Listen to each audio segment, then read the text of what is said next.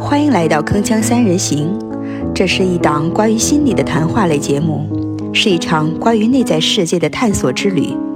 期待与您相遇，一起行走在成长的路上。大家好，欢迎来到铿锵三人行，行走在成长的路上第十八期节目。我是主播静听小溪。本期节目的两位嘉宾都是我们的老朋友了，房爱莲房老师，韩忠敏韩老师，欢迎两位老师。嗨，大家好，韩老师和小溪好，小溪你好，房老师好，我是韩忠敏，很高兴在这里和各位听友见面。那两位老师的这个个人介绍呢，以及联系方式呢，呃，我们也会发在本期节目的文本介绍里。啊，还记得上次邀请韩老师参加我们节目呢，是那一期关于正念啊那一期。那目前呢，就是他的那个播放量哈，也是排在整个这个所有节目播放量的第二名啊，仅次于第一期的节目，成绩还是很不错的。谢谢小溪和房老师了，我们收获也也很大。也从那期节目之后呢，我自己也是经常做这个正面的一个练习，自己也是蛮受用的。那其实每次跟这个韩老师。交流呢，都会觉得韩老师非常有亲和力啊，嗯，我都会有一种这种愉悦感，感觉很欢乐，瞬间提升了我的快乐指数，有这种 有这种感觉，嗯，所以说在做计划做这期节目的时候，愉快的活着是一门专业这样的一个话题讨论的时候，我第一个就想到了韩老师，他得到了韩老师大力支持，对我也是非常开心的啊，呃，以往我们每期啊这个节目的。题目呢都是我们原创的。那么这期节目呢，其实我们是借用了一位大师的话啊，这这位大师呢就是人本主义心理学的创始人卡尔罗杰斯。那么感兴趣的朋友啊，可以自行的去百度哈，这里就是不过多的介绍了。卡尔罗杰斯呢，呃，认为活着呢其实是一门专业啊，是每个人的专业。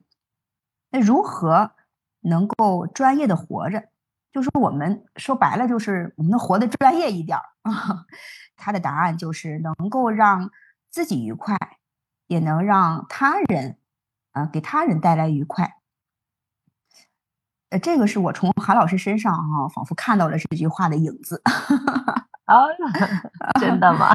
嗯，是这样的，所以说非常嗯有期待哈，跟两位老师一起探讨一下相关的一些话题哈。那首先呢，我想跟呃两位老师一起聊一聊哈，就是你们是如何理解呃愉快的活着的？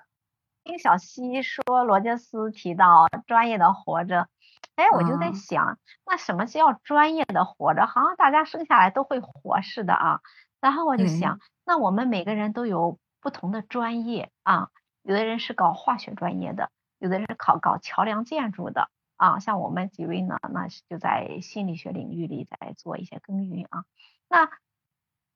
就是你，如果你像在你的领域里面专业的话，那首先你要有专业的知识，其次你要有专业的技能，当然有一个专业的态度，也是就说你如何去对待你的专业，这个态度也是非常重要的啊。所以呢，我想，呃，那如果我们想要专业的活着的话，那我们也需要有一些相关的知识和相关的技能。嗯，那这些知识呢，我想可能应该包括啊，我们要理解这个世界是什么样子，我们的人生到底是怎么回事儿，我们如何去处好关系？这在这些知识的指导下呢？我们又要发展出相应的技能，所以这样可能就能够比较往专业的活着那个方向去靠拢吧。我觉我觉得就是谁是真的是一个专业的，也没有人发这种毕业证之类的啊。所以说我 我活的比较专业，对对对。但是我想 可能就是像刚才小溪所说的，哎，自己能够比较愉快，然后让跟你在一起的人也感觉到比较愉快，像韩老师这样，可能就已经是比较专业了啊。嗯，对吧？啊，所以说，嗯，那那怎么样去理解这样子的一个专业的活着，或者活着，或者愉快的活着。罗杰斯说愉快的活着哈，嗯，那我想可能，比如说自己的状态，呃，每天是比较轻松的、开心的、平和的，在人际关系方面也是和谐的。其实我感觉也包括了身体的健康，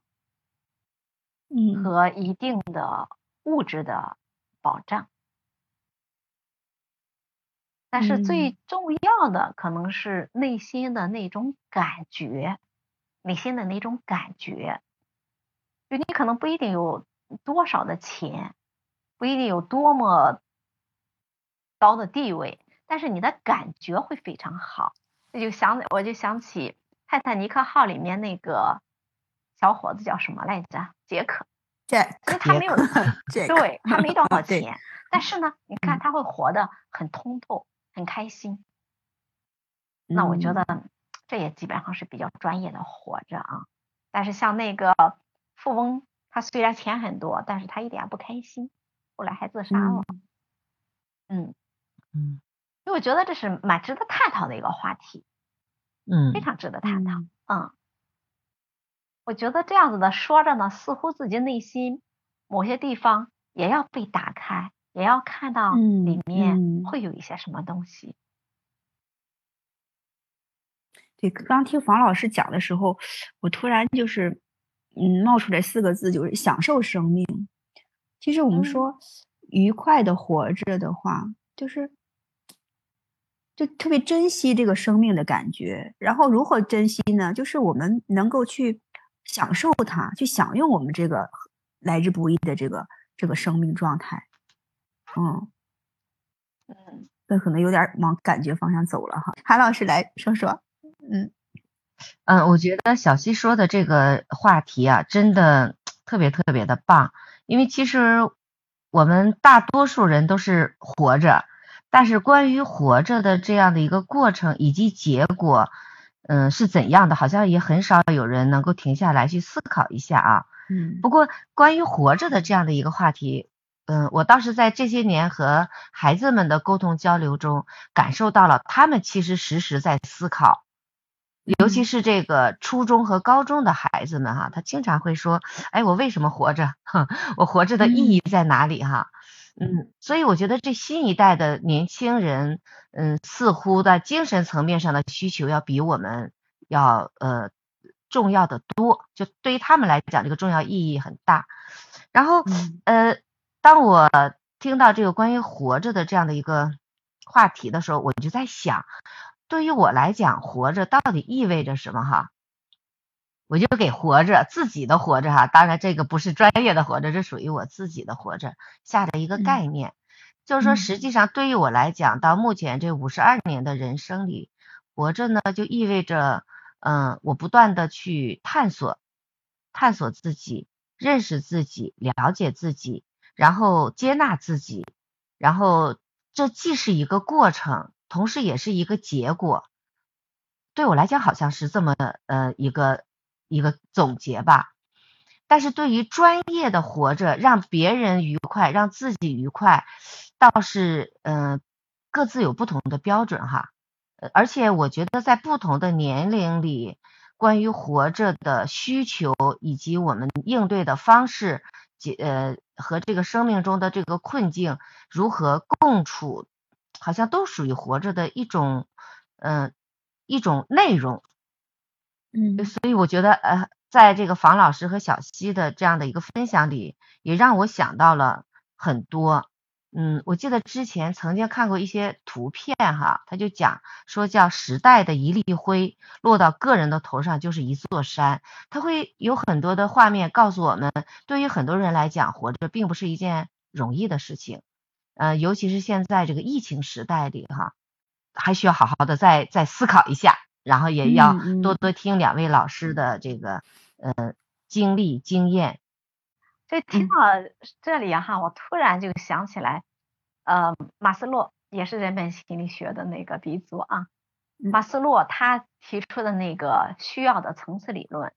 那它最下面两层，第一个是基本的生理需要，然后是第二层是安全需要嘛。那这个这两层呢，也是一个最基本的必须的啊。然后上面呢几个是个发展性需要，像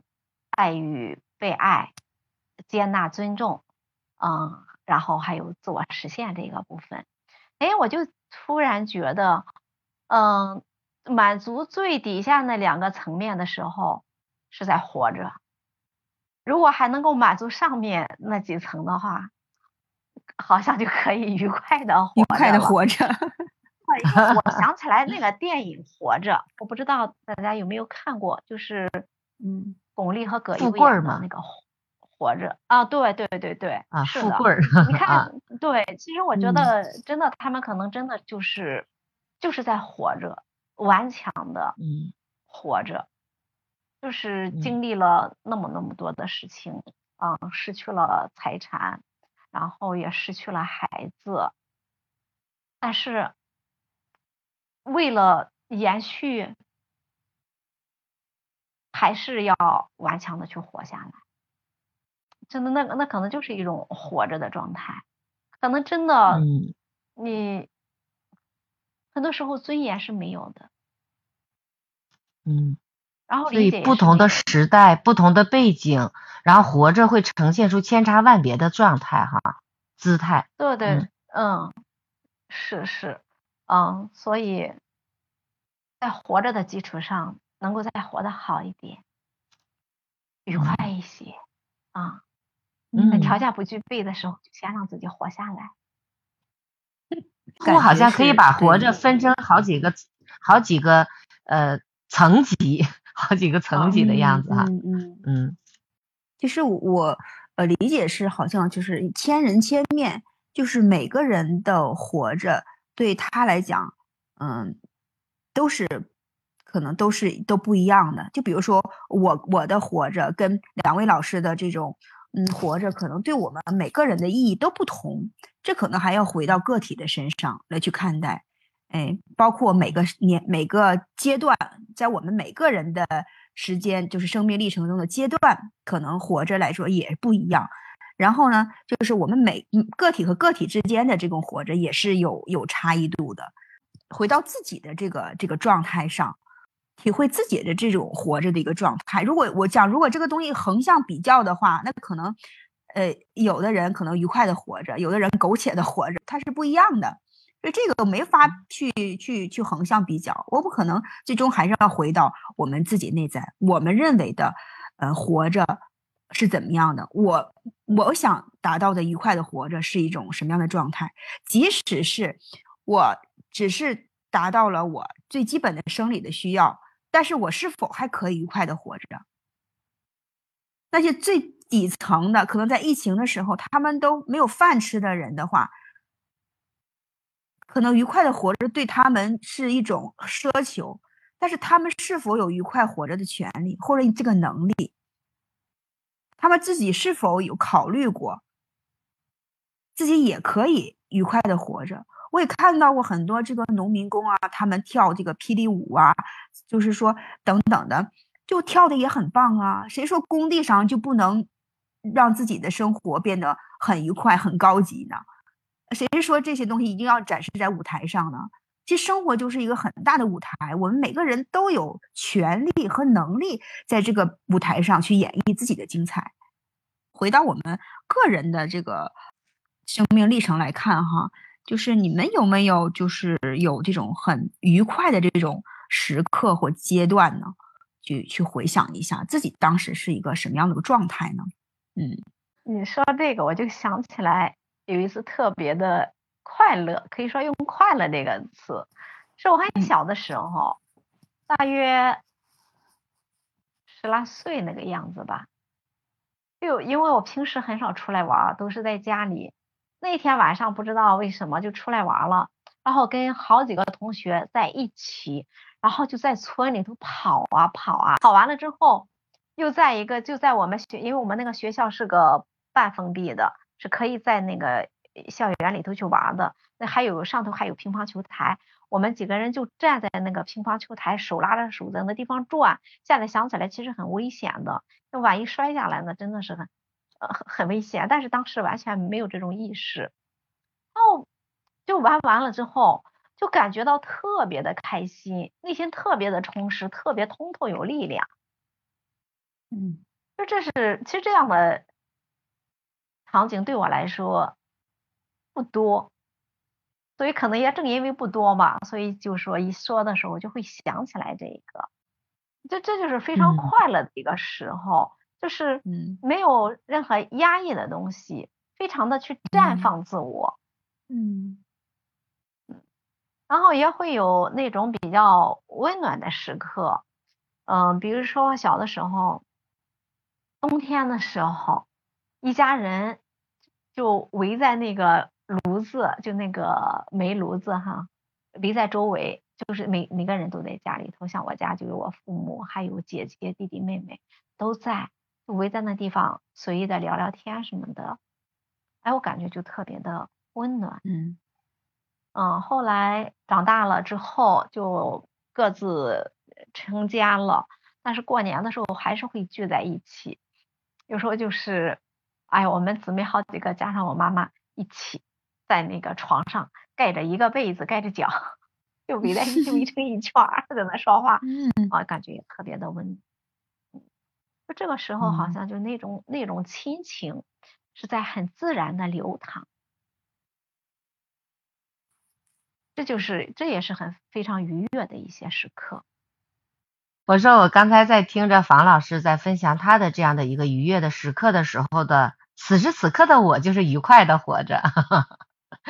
因为我突然呃，因为呃，房老师刚才说到了，其实有一些经历在他的生命历程中不是很常见的、很多见的啊。因为房老师比我年长几岁，那我呢，其实生活的这个背景要比他要稍微幸福一点哈，所以可能对我来讲，在。到了这个叫什么“为赋新词强说愁”的那年龄之前，我好像大多都是傻乎乎的、愉快的活着。嗯，可能也没有关于这个生活方面的苦恼，因为有父母，也有工资收入嘛。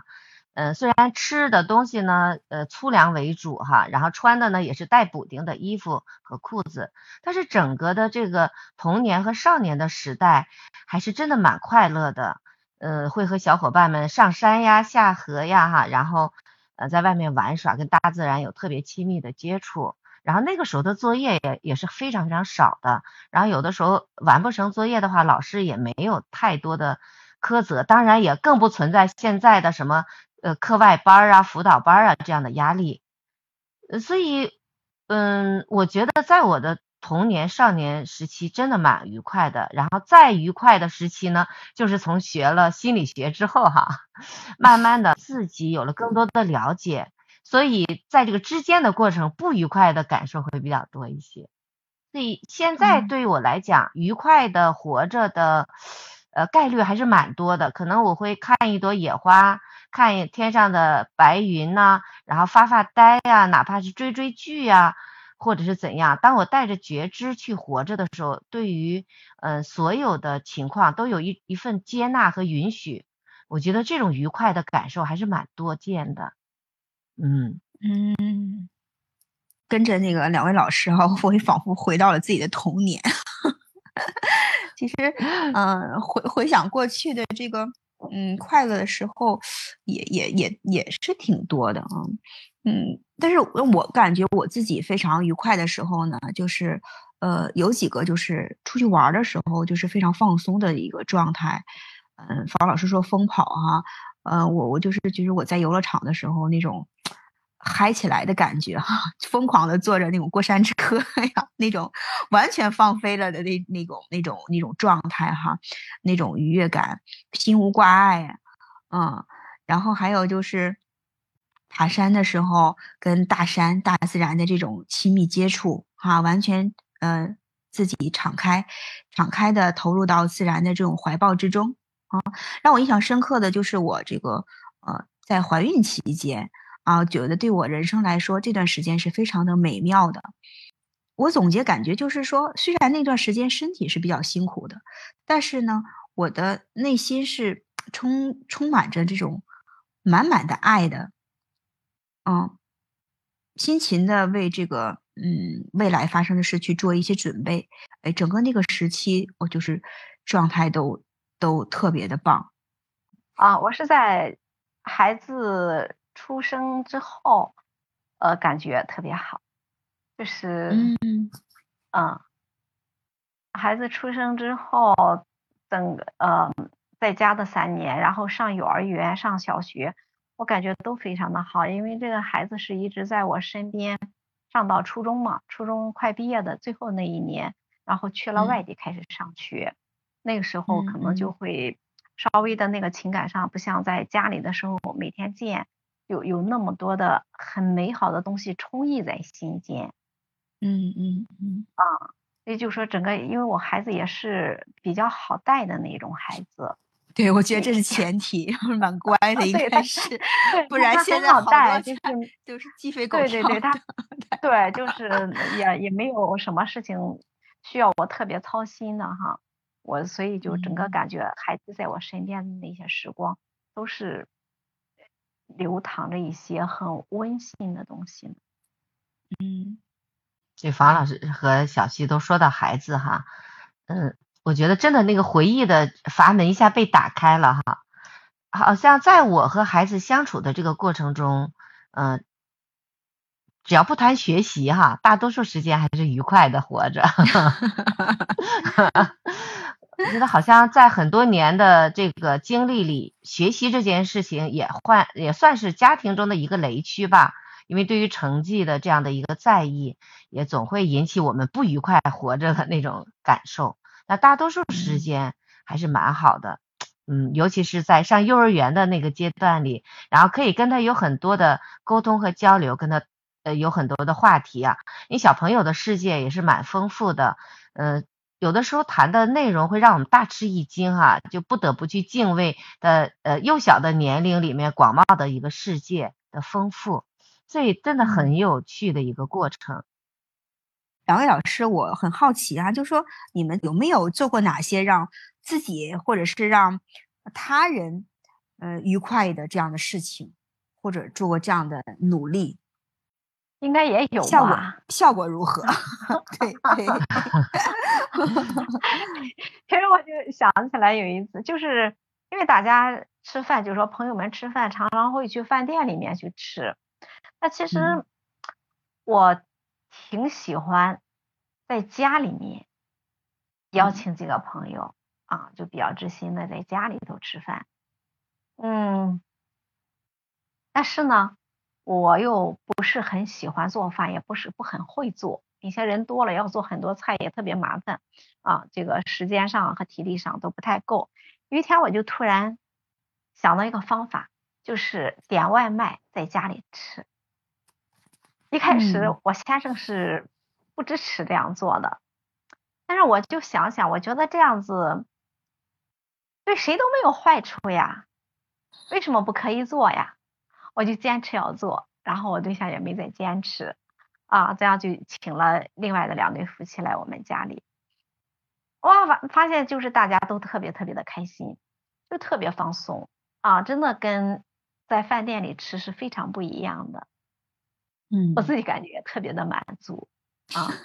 哦，我觉得这是这可以说是啊，让自己开心也让他人开心的一件事情吧。毕业从那之后呢，我先生也也支持也同意我这种方法了啊，后来就又做过两次这样的事情。对，我们点外卖叫别人来吃，对我们这个年龄的人来说还是挺不多见的啊。对，是的，是的，嗯嗯。对，就是我记得去年，嗯，这个我父亲的学生来探望他嘛，还有家里的一些亲戚，在他病重的时候来探望他，嗯，这也是我头一次做这样的事情哈，就从饭店订餐，然后送到家里，好像就特别的轻松和自在，也不用考虑在饭店里这个给服务员会带来什么样的麻烦，因为要畅聊的话可能会很晚嘛，所以哎，我也觉得对我来讲是一个突破哈。嗯，然后让这个客人呢，他远道而来呢，也会有一个比较好的一个就餐的环境和放松的心情。然后对于我们来讲呢，哎，打包来的东西，然后收拾起来也比较的便利哈，也免去了做饭的这样的一个烦恼。哎，我觉得跟年轻人，嗯，或者是时代的这个进步，也会让我们活着的状态有一些变化哈。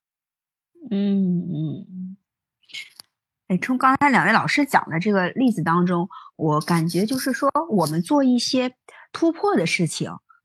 哎，可能是。让我们觉得很新奇，给我们带来一种愉悦的感觉。因为往往我们循规蹈矩，然后生活按部就班，可能失去了很多的乐趣。呃，当我们去打破这个常规啊，然后去做一些呃自己不常做的事情，哎，这也是给自己制造愉快的一种很很好的方式，让自己很快乐。嗯，对我非常认可小溪所说的，就是说。呃，打破常规，有突破，突破自我，啊，我我觉得这一点确实是这样的。嗯，看我是上个周末的时候参加了一个诗歌朗诵会，是线上的，啊，因为要分小组嘛，就我们小组里面呢是三个人，就每个小组都是三个人，正好就是我们小组特别同频啊，我们不但朗读了诗，然后还分角色朗读，然后还就创重新去改写去创造，我就感觉非常的棒。呃，过后呢，我就想要跟他们两个有多一些的交流。那其实是大家都不认识的，但是我知道都在一个群里，所以我就到群里去找他们，然后去加他们微信。啊，其中有一个人呢，他就加我了，另外一个人他是设置了那个。隐私的是加不上的，通过群里，我给他发信息，他也没回我，我不知道他是不愿意加还是没看到。嗯，后下来加了这个这位呢，我就跟他约约了个时间去谈一谈。哇，我就觉得那个谈话特别的滋养我，我就特别有满足感。然后我当时跟因为是提前约好的嘛，我还刚刚买了一个那种户外的椅子。我就搬着我的椅子到公园里面，找了一个风景非常秀丽的地方，在那里跟他打电话。哦，我就觉得，就就用这样的方式来照顾自己，感觉特别的开心。嗯，因为我对于这个环境还是挺有挺有要求，或者也挺有感觉的，是这样的。啊，有花有树的这样一个环境，对我来说真的特别的喜欢，就是主动的为自己去制造一些这样可以滋养自己的呃环境。嗯，对对对，是的，嗯，就说突破自己那种按部就班的嗯那种状态，嗯。好像很有画面感哦，我觉得，所以在我们分享关于活着的这样的一个经历或者是故事的时候，其实呃都在学习，在受益，然后将来也有可能会把我们活着的这种状态又丰富起来了哈。对，其实我觉得人底层的那种呃共鸣啊、共情感觉其实是相通的。为什么房老师说他那种很惬意、很滋养的感觉，我立马心里就。就浮现出来，就是那种生命的怅然，就是那种流畅啊，然后舒展的感觉，好像就是真的内在的那一部分，就是是相通的，我们可以感觉感觉得到的。嗯嗯嗯，有的时候，嗯，好像我们不去思考这个活着的时候呢，每一天可能就是像一个机器人一样哈，按部就班的去活着。嗯，而且呢，当我们有了一个先入为主的感觉的时候，就觉得活着是艰难的，活着是痛苦的时候，我们这每一天其实过得都是比较的压抑的。但实际上，活着它真的是这个呃，刚才小溪说的什么千人千面哈。其实，当我们要去思考一下，我们就会发现，活着，嗯，我个人认为更多的是一个心态。可能有很多的条件呀，周围的环境不允许，但是我们内在的这样的一个丰盈，它会让活着呈现出不同的感受。那即便是我们呃这个疫情啊，不能够离开我们这个呃小区，不能离开我们的家的时候，我们依然可以去创造活着的不同的这样的一个样貌。对，非常非常认可这一个，就是我们在一个呃小的范围或者短的时间之内，我们可以有这种心态。其实放到我们整个人生里面，我觉得也可以拥有同样的心态。就是我我选择怎么样去度过我的这一生。嗯嗯，比如有一些朋友，然后他们也是在疫情的时候被封控在家里面，而刚开始的时候也会有各种情绪啊、焦躁啊等等的，然后时间久了，我们发现大部分人就就接纳了，然后慢慢就会诶苦中作乐，呃，就从每天买淘到这些食材当中找到一些乐趣，会发现，呃，哎，小区里面没有发现的一些。呃，小角落呀，或者小的这种视角啊，会有对他们原本熟视无睹的生活，会有一另一番的认识。这个也是一个很很神奇的一一个事情。对，就是当这个按按下暂停键的时候，其实嗯，我们就会发现生活中原来被忽视的很多的美好哈。然后这些美好也是我们生命的一部分，但是原来好像都被一些工作呀、被一些事情所裹挟着往前走，就忘记了他们的重要意义。所以这样的话，把我们又带回到这样的一个慢节奏哈、慢节奏的生活中。嗯，所以好像对于我们内心的需求到底是什么，会有一个思考的机会。对。其实这我这也是我们今天讨论这个话题的一个嗯原因吧。我觉得这个话题其实也是挺庞大的，呃，讨论它如何这个嗯去活着，好像就是让我们有一个思考，让我们可以从这个角度去思考，我们如何嗯活得专业一点儿，我们应该去做些什么哈，让我们更能愉快的活着呢？小溪的意思是说，我们可以做些什么提升我们的这种愉悦感，对不对？怎么样有意识的来提升自己的这种愉悦感，让自己活得更开心、更愉快？对对对，嗯嗯嗯，我想这个可能就说知道能够知道自己呃真正的需求、真正的愿望是什么，这个很重要。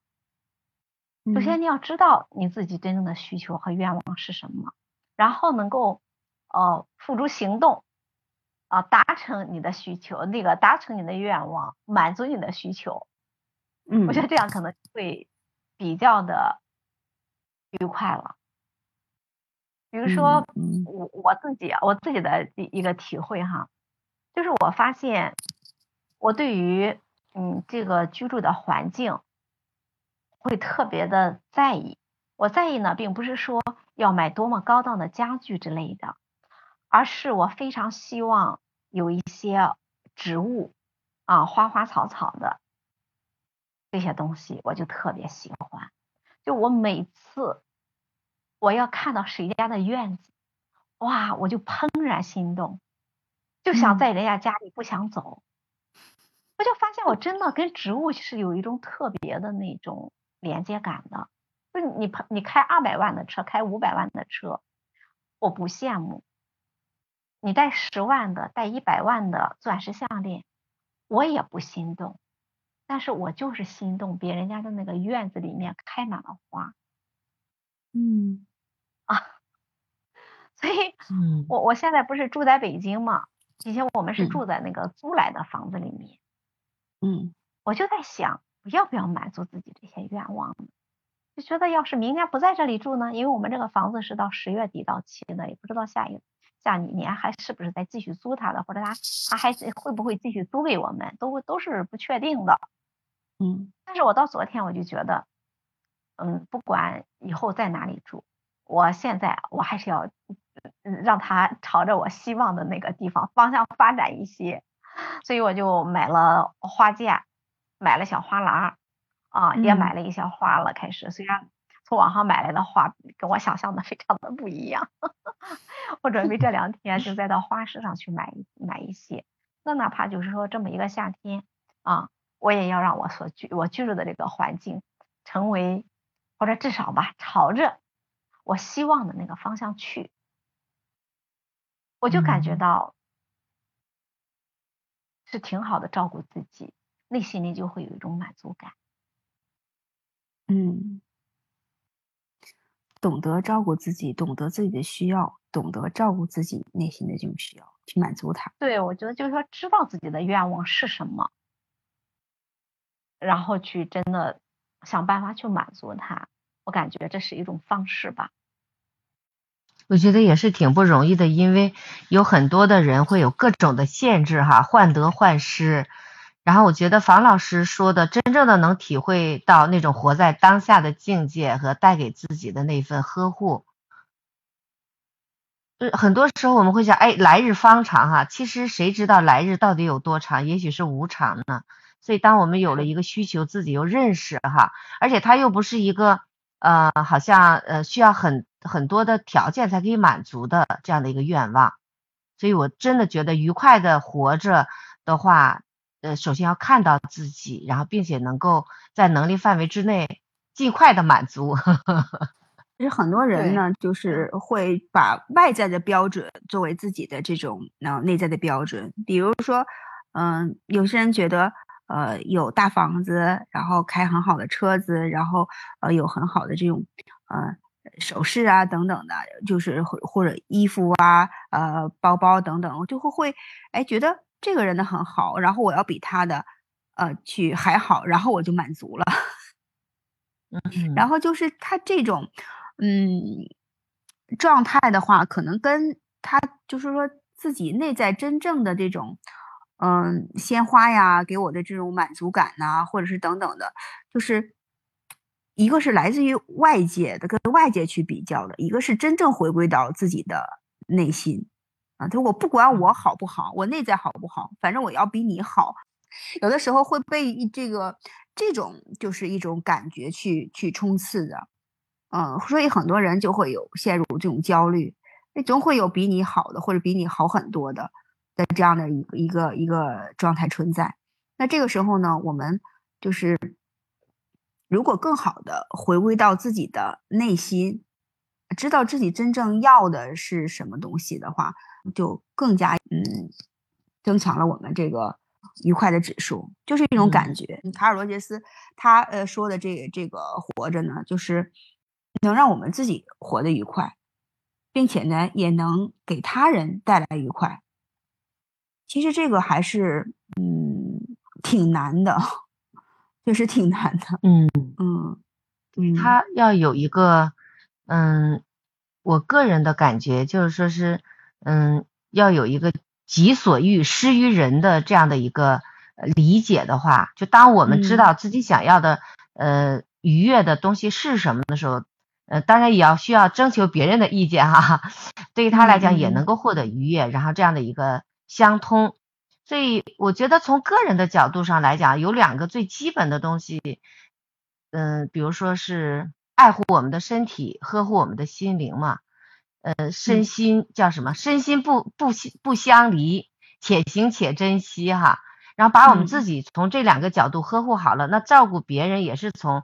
这两个角度，可能会比较愉悦吧。我觉得会不会就像小七刚才说的，就是我们要先从内心。而不是从外，因为外在的这种呃满足呢，它还会有这种呃时效性，然后也会有很大的一个被动性，然后它可能就会嗯是一个短暂的快乐，而不是一个长久的愉悦的感受。对，我觉得两位提到这种内心的一个状态，我感觉也是非常重要的，它可能超越于外界的那些东西。因为很多时候外界的东西可能是不受我们控制的，但是我们的内心呢，我们是有权利，至少是我们有权利哈，当然有能力也是需要的，对吧？我们是可以去掌控的。嗯嗯，其实说到这个地方，我也是在，我也会想到，就说我自己这这些年来在心理学领域里面走，嗯，自己的一个体会吧。就是当我能够放下啊一些，比如说对外界的一个追求啊，比如对名啊、对利啊这一些野心，放下这些野心，放下这些妄念的时候，哎，我发现就会比较愉悦。嗯，放下妄念，放下造作的心。啊，那克里希那穆提常常用“造作”这两个字，放下那个造作的心，然后回归到当下。啊，嗯，对于已经拥有的东西，有一份感激和满足。我觉得这种心态是极大的提升这种愉悦感的。其实人真正的需要它很少，大多数可能是出于欲望嘛，嗯，但是在欲望的这个追求的道路上，它是永无止境的嘛，它它会带着我们越跑越远。但是如果了解到我们真正的需求就那么一点的时候，然后要学会取舍，然后放下，嗯。我觉得好像人生就是一个做加法，然后又做减法，最后归零的一个过程啊。不同的年龄阶段，嗯，对于活着会有不同的概念哈。那到了我跟房老师这样的一个年龄的时候，尤其是像我们会经历很多亲人的离世，嗯，对于活着会有不同的思考了，好像越来越简单。我感觉现在好像就越来越简单了。其实我感觉有的时候就是，嗯，那种愉悦感是，嗯，你内在很有很有空间感，就是你有一个呃自由度，哦，你你的身体的状态，你的心理的状态都是，嗯，很轻盈的。这种生命的状态，呃，在我的生命体验里面，我感觉它就是，嗯，很愉悦的一种一种状态。哦，虽然可能外在的环境我们很难去去改变，但是呢，我始终都可以做自己可以做的那部分。哎，我觉得这样的话，好像这种主动权就回来了。以前呢，我可能总会觉得我要达到哪什么样的一个目标，然后我才我才去去快乐。然后如果是做不做做不到那样的事情的话，我就会非常的懊恼啊。哎，这个现在我就好像就是回到了自己的那种内在的空间当中，就是在对自己足够了解的这种情况下，那么自己去做一些力所能及的事情。哎，这个主动权好像又多一些啊。其实我觉得生活当中又会有很多很点点滴滴的美好。你像我就想起来那年在你家里面做那个蛋糕。因为我那是第一次自己啊，嗯，现在想。起来都那个齿颊留香的那种感觉，我内心里头那种触动，因为真的以前都是吃外面买的蛋糕，就那天在你家做了那个蛋糕，哇，原来它可以这么好吃，它可以这么香，它可以这么回味无穷，嗯，就现在那种感觉都还在，就在那一刻就感觉到特别特别的愉悦，特别特别的满足。然后其实这样的经历呢，我觉得在生活当中也真的蛮多的，尤其这两年，我对这个烹饪呢也开始有一些兴趣哈，特别是我来到北京这一段时间，嗯，我就会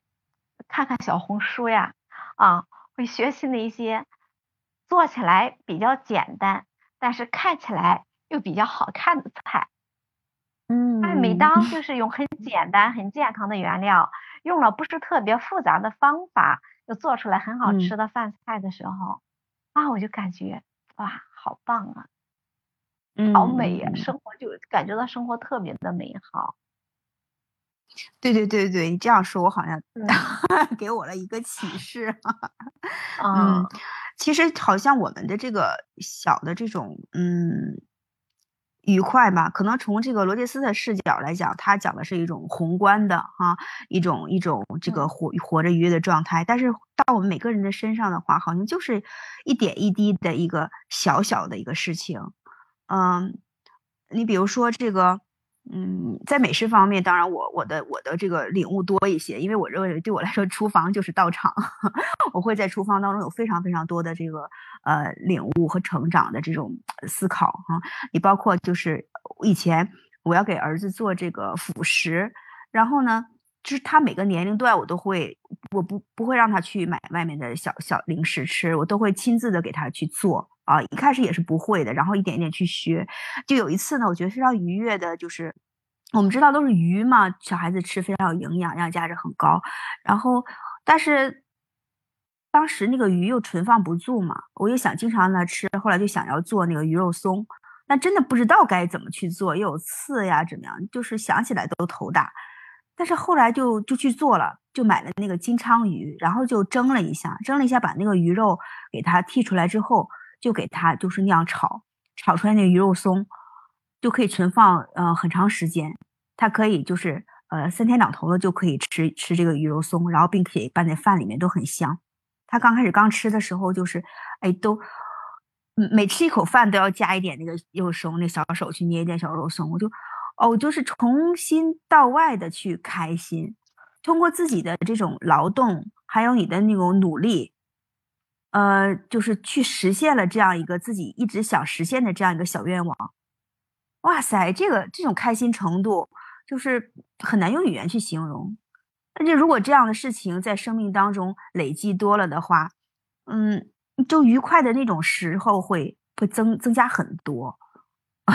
会增加很多幸福指数，刚才说幸福指数也会提升好多哦，就就很开心，就确实是这样。我相信，其实每个人的这种生命当中，这种小的这种愉快、小的这种幸福的瞬间和点滴，其实还蛮多的。只要我们能用心的去去思考，用心的去嗯感受吧，哪怕就是一朵花，这是是一片云，抬头一瞥天边的一片晚霞。都会让心里产生这种愉悦感，哇，活着真好。可能有的时候就是这种灵光一线的这种活着真好的感觉。就小确幸无处不在，就是是不是我们要去留意到它哈？因为很多时候忙忙碌碌就会忽视，所以只要我们刻意的、刻意的去把这些小确幸、小幸福的瞬间把它记录下来，其实就会发现哦，生活并不像我们想象的那个样子。我就想起来前天晚上，嗯，就快睡觉的时候了，我突然就想喝水，然后因为那天也刚刚收到蜂蜜嘛，就从网上买的蜂蜜，这个椴树蜂蜜，啊，就看起来就那种挺白的，挺好看的，然后就挖了一勺放在里面，然后也给我女儿端了一杯，哎，我在那刻我就突然感觉到呀，我们的生活真的是太美好了。啊，有牛奶，有蜂蜜，有干果，有点心，哎，真的是说想吃啥就有啥，我真的就觉得好丰富，好满足，真的，真的就在那一刻就喝那杯蜂蜜水，我就感觉到特别的美好。对对对，这样好像把我们那种就美好的点哈都给触到了一样，或者发现哎，其实真的是有。有好多这样的一个瞬间呢，啊！但是其实我也非常感恩，就是我们能感受得到那种当下的那种美好的状态，那个是特别难得的。也就我们要去学会看到，学会记录，学会抓住。那就说，如果当我们真的不是那么愉快的时候，嗯，我们可以做些什么呢？嗯，我们一定要让自己。呃，就是一定要变得愉快吗？还是我们呃真的像正念一样，就是静静的呃看着它，看着自己那个不愉快？我觉得那也是一种方法，是吧？就是我们如果有能力去看这个不愉快，那它有可能就是一个包装的礼物嘛，在它的内核里面肯定是还是呃要给我们生命带来一些启迪的东西，只不过外表好像是让我们看着不顺眼。另外一个，我觉得。呃，人生之事不如意十之八九，其实更多的是我们对他赋予了一个不如意的意义，所以他就会变得不愉快。但是如果跳出这个事儿本身，它就是一个正常的人生经历的话，就不存在着好坏对错这样的一个评判的时候，它只是一份经历。大概在这样的一个情况下，嗯，也就是活着的一种状态。所以我觉得不带评判的去看待人事物。本身就不会有一些其他的影响，就是共存吧，或者是说叫接纳生命中各种不完美，这是我的理解。对，以前我也习惯看一些，比如说鸡汤啊，然后看一些话呀，让自己觉得舒服一点。前两天也刚跟房老师沟通了，我发现自己现在越来越不愿意去嗯，受这些话的影响，就或者是刻意将一些艰难的困苦啊去美化它。我觉得，嗯，越来越愿意去面对真实的状态，哪怕是当下我特别痛苦，就是比如说有时候头会很疼啊，腰会很疼啊，但是如果我对那个疼我很抗拒的话，它只会更加重我的那个疼。那如果说，嗯，这个疼在那里的话，那我就去，嗯，用韩老师教教给我们那个正念的方法，那我就去跟他在一起，真正感受当下的那个疼，也有有可能当下也猜不透他为什么疼哈，跟他对话的那个程度，像王老师那样的可能程度还没有 还没有达到那个程度，但是就是就去这样跟他在一块儿。好像自己仿佛就更加有勇气，敢于去尝试去直面它了。过去有的时候以往去排斥，哎，别疼，赶紧吃片止痛药啊，或者赶紧怎么样去把它把它给给弄好了。有的时候我就，哎，我还对这个疼啊，或者恐惧呀，或者一些情绪，我还蠢蠢欲动的，我看一看到底是什么，然后到底会跟你在一起会怎样，然后哎，到底是什么，就是。就是经历，就去经历，嗯，其实其实还是蛮冒险的，啊，蛮冒险的，但最后就是觉得也没有怎样，有的时候甚至还是可能是有个小礼物，甚至有时候还是一份大礼啊，嗯，都是未可知的，嗯，我觉得不舒服本身也是活着的一种这个样貌嘛，嗯嗯嗯。嗯嗯。但是抗拒它也是一种样貌，所以他会有各种各样子的活着的这种，嗯，对，可能更多的就是看到吧，我觉得是一份看到，看到你此时此刻去面对生命中出现的这些种种现象，拥有一个觉知的能力的话，嗯。我觉得就 OK 了，但是如果要是不带着觉知的话，其实反而让我们这个活着的状态呃不愉快了。其实你不愉快的话，我也知道我现在是不愉快的一个状态，其实就就 OK 了。嗯，对他也是活着。对，没有必要就是说我要用这个愉快绑架自己，就说现在我不愉快了，哎，我赶紧去把它变成一个愉快的一个状态。其实可能也不一定是这样的，嗯，黄老师怎么看？嗯嗯，其实我觉得就是说可以有多种的方式吧，像刚才两位谈到的，就是面对或者接纳这样的两种方式。其实我觉得这是特别究竟的两种方式啊，要么你直接去面对它，看透它，看穿它，嗯啊，它可能也就化解了啊。另外一种呢，就是说接纳它，陪伴它。那它慢慢的可能也会就就得到化解，嗯，我觉得也也可以说在某些时候我就真的也不想去面对他，我也不想这么难受，我觉得去转移一下注意力，分散一下精力也未尝不可啊。等又有这种心情的时候啊，再回来去面对他，再去调整，我觉得也可以。嗯。对，也不那么为难自己。哎，对对对，不那么为难自己，是的，是是这样子的。嗯嗯，对，嗯嗯嗯，这种可能生命状态就是更加我从容一点。嗯，对啊，也就是根据自己当下的一个状态吧。你比如说我自己来说，我可能更多的时候呢会去面对，嗯，不论是情绪上的痛苦还是身体上的痛苦，我可能更多的会去面对。啊，也会去跟他做进一步的对话，听到他深层的声音是什么。但我发现我有时候呢，也是觉得啊，不想去探究它。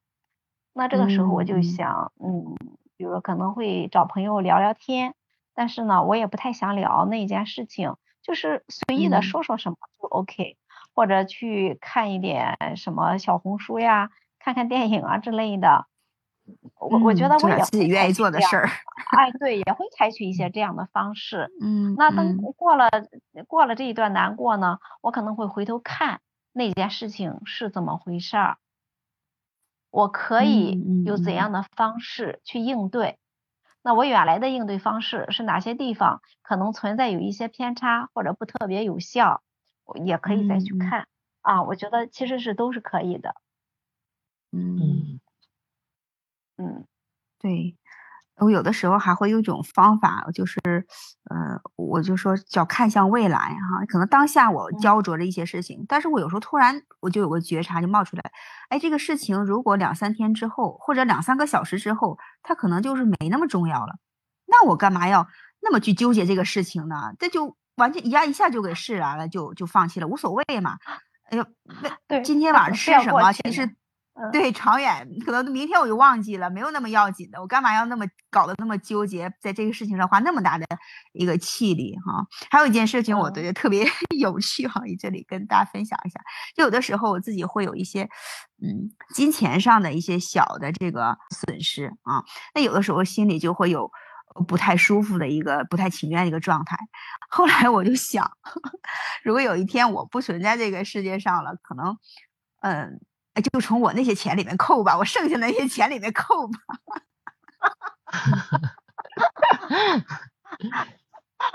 然后突然觉得啊，比如说万八千啊，千千八百的，哦，应该还会剩这些钱吧？那就扣点儿吧。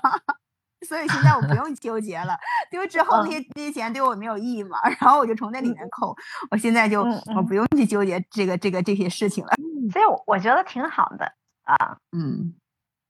就我注意到大家现在常常用那个复原力这个词儿嘛，我觉得就是每个人的这种复原的途径是不一样的，嗯，重要的是对你有效就可以，你觉得蛮好的，对，啊，对对，那我我。觉得就是就是最好的，对，这朋友之间也可以多分享一下这些，呃，哎，小技巧，哎，可能别人的方法，哎哎，回头我也可以用一下，然后觉得哎还蛮有效的，我以后可能在处理类似事件的时候，哎，也会用这种方法。啊，那就嗯开开心，复原的更快一些。两个老师就是说，嗯，根据这个主题，咱们再做个总结吧，做小总结吧。嗯，好，那我先说一下啊。嗯，我特别开心，今天能够讨论这个话题。不论今天讨论了多少，或者深一些，或者浅一些，它特别重要的是这种过一种。愉快的生活，说愉快的生活是一种专业，就是这种意识更深入的进入到我的内心，我就有一种，呃，是向往、想象还是愿望，或者说是我的一种愿望吧，啊，嗯，我的愿望是在未来的生日子里面，我要让我的生活就像。一束四月的啊，因为现在蔷薇花开的特别多啊，嗯，就是像一束蔷薇似的，远远的你就看到它是枝繁叶茂，鲜花盛开，花儿朵朵，就是这些都是我的幸福，就是我要单眼一看，就我的生活里头满满的都是幸福，都是愉快。嗯，这就是我现在的一个愿望，并且我觉得这个愿望是完全可以实现的。嗯嗯嗯，因为其实我今天呃要做这个节目嘛，小西前天前两天就说了嘛，今天我就在这个地方想这个事情。其实想一想，生活真的一天到晚都是非常美好，但为什么我们有时候嗯觉得很一般啊？真的是我们忽略了生活当中的这些美好。嗯，如果我们能够记得他们，去挖掘，去感受，就真的你发现你的生活当中每一时每一刻都会有鲜花盛开。这就我想说的。棒，嗯嗯，很棒，嗯，好，黄老师。真的是，嗯，房老师说的，我也感觉到那份美好哈，呃，所以小溪说到这个罗辑斯谈到的专业的活着，呃，叫愉快的活着，就是每个人的专业。然后房老师的分享，其实就让我体会到了这个，呃，自己愉快，别人愉快啊。因为在这个分享里面，在大家的对话里边，其实让我也对于自己的过往人生有了一个梳理。然后也会找回那些，呃，已经遗忘很久的那些美好的记忆，然后也对于我未来怎样愉快的活着，好像有了一个思路和方向。就像房老师说的，哎，他他那样的一个画面，对于他来讲呢，就是非常重要的。那对于我来讲呢，嗯，我觉得可能还是保持现在的这样的一个状态，但是呢，会有一些取舍了。就有一些事情，我可能真的要放弃，不去再去追求它，然后更多的和现在的每一天，然后去找到那些小确幸，然后证明自己其实真的很愉快的活着。所以要谢谢小溪啊，有这样的一个主题，也谢谢老师两位老师啊，一起就是我们来进行探讨哈。其实通过今天的这个嗯主题的这个选定呢。呃，一直到前期的准备和今天晚上跟两位老师的沟通哈，呃，此时此刻呢，我也对自己有一个觉察，就是，嗯，我也理解了当初为什么要选择这个主题来作为这期节目的一个呃聊聊天的一个话题哈。其实我是嗯挺看重的专业的活着的，呃，我也期望对自己有个期望，就是我想成为活着的专业人士。我对这件事情是对，嗯，就是此刻此刻是很明晰的啊。不仅是今天我们聊到的这些呃内容呢，生活中这种点滴和感受呢，并且我也愿意在这个心理学这条道路上啊走得深一些，更加从专业的角度去嗯挖掘如何活得更专业，就是把我们这门专业学的更专业一些，用的更专业一些。活得更专业一些，非常感谢两位老师，嗯，呃，期待我们下次 一起相约啊，因为我们跟那个韩老师还是有一有一个这个呃死亡教育的那有有一期的约定嘛，啊呃，在这个 下一期的时候，对对，我们一起来聊一下呃这样的一个一个话题，嗯，好，那今天我们就先聊到这里，谢谢两位老师，也谢谢大家的聆听。谢谢啊，大家再见，再见，再见。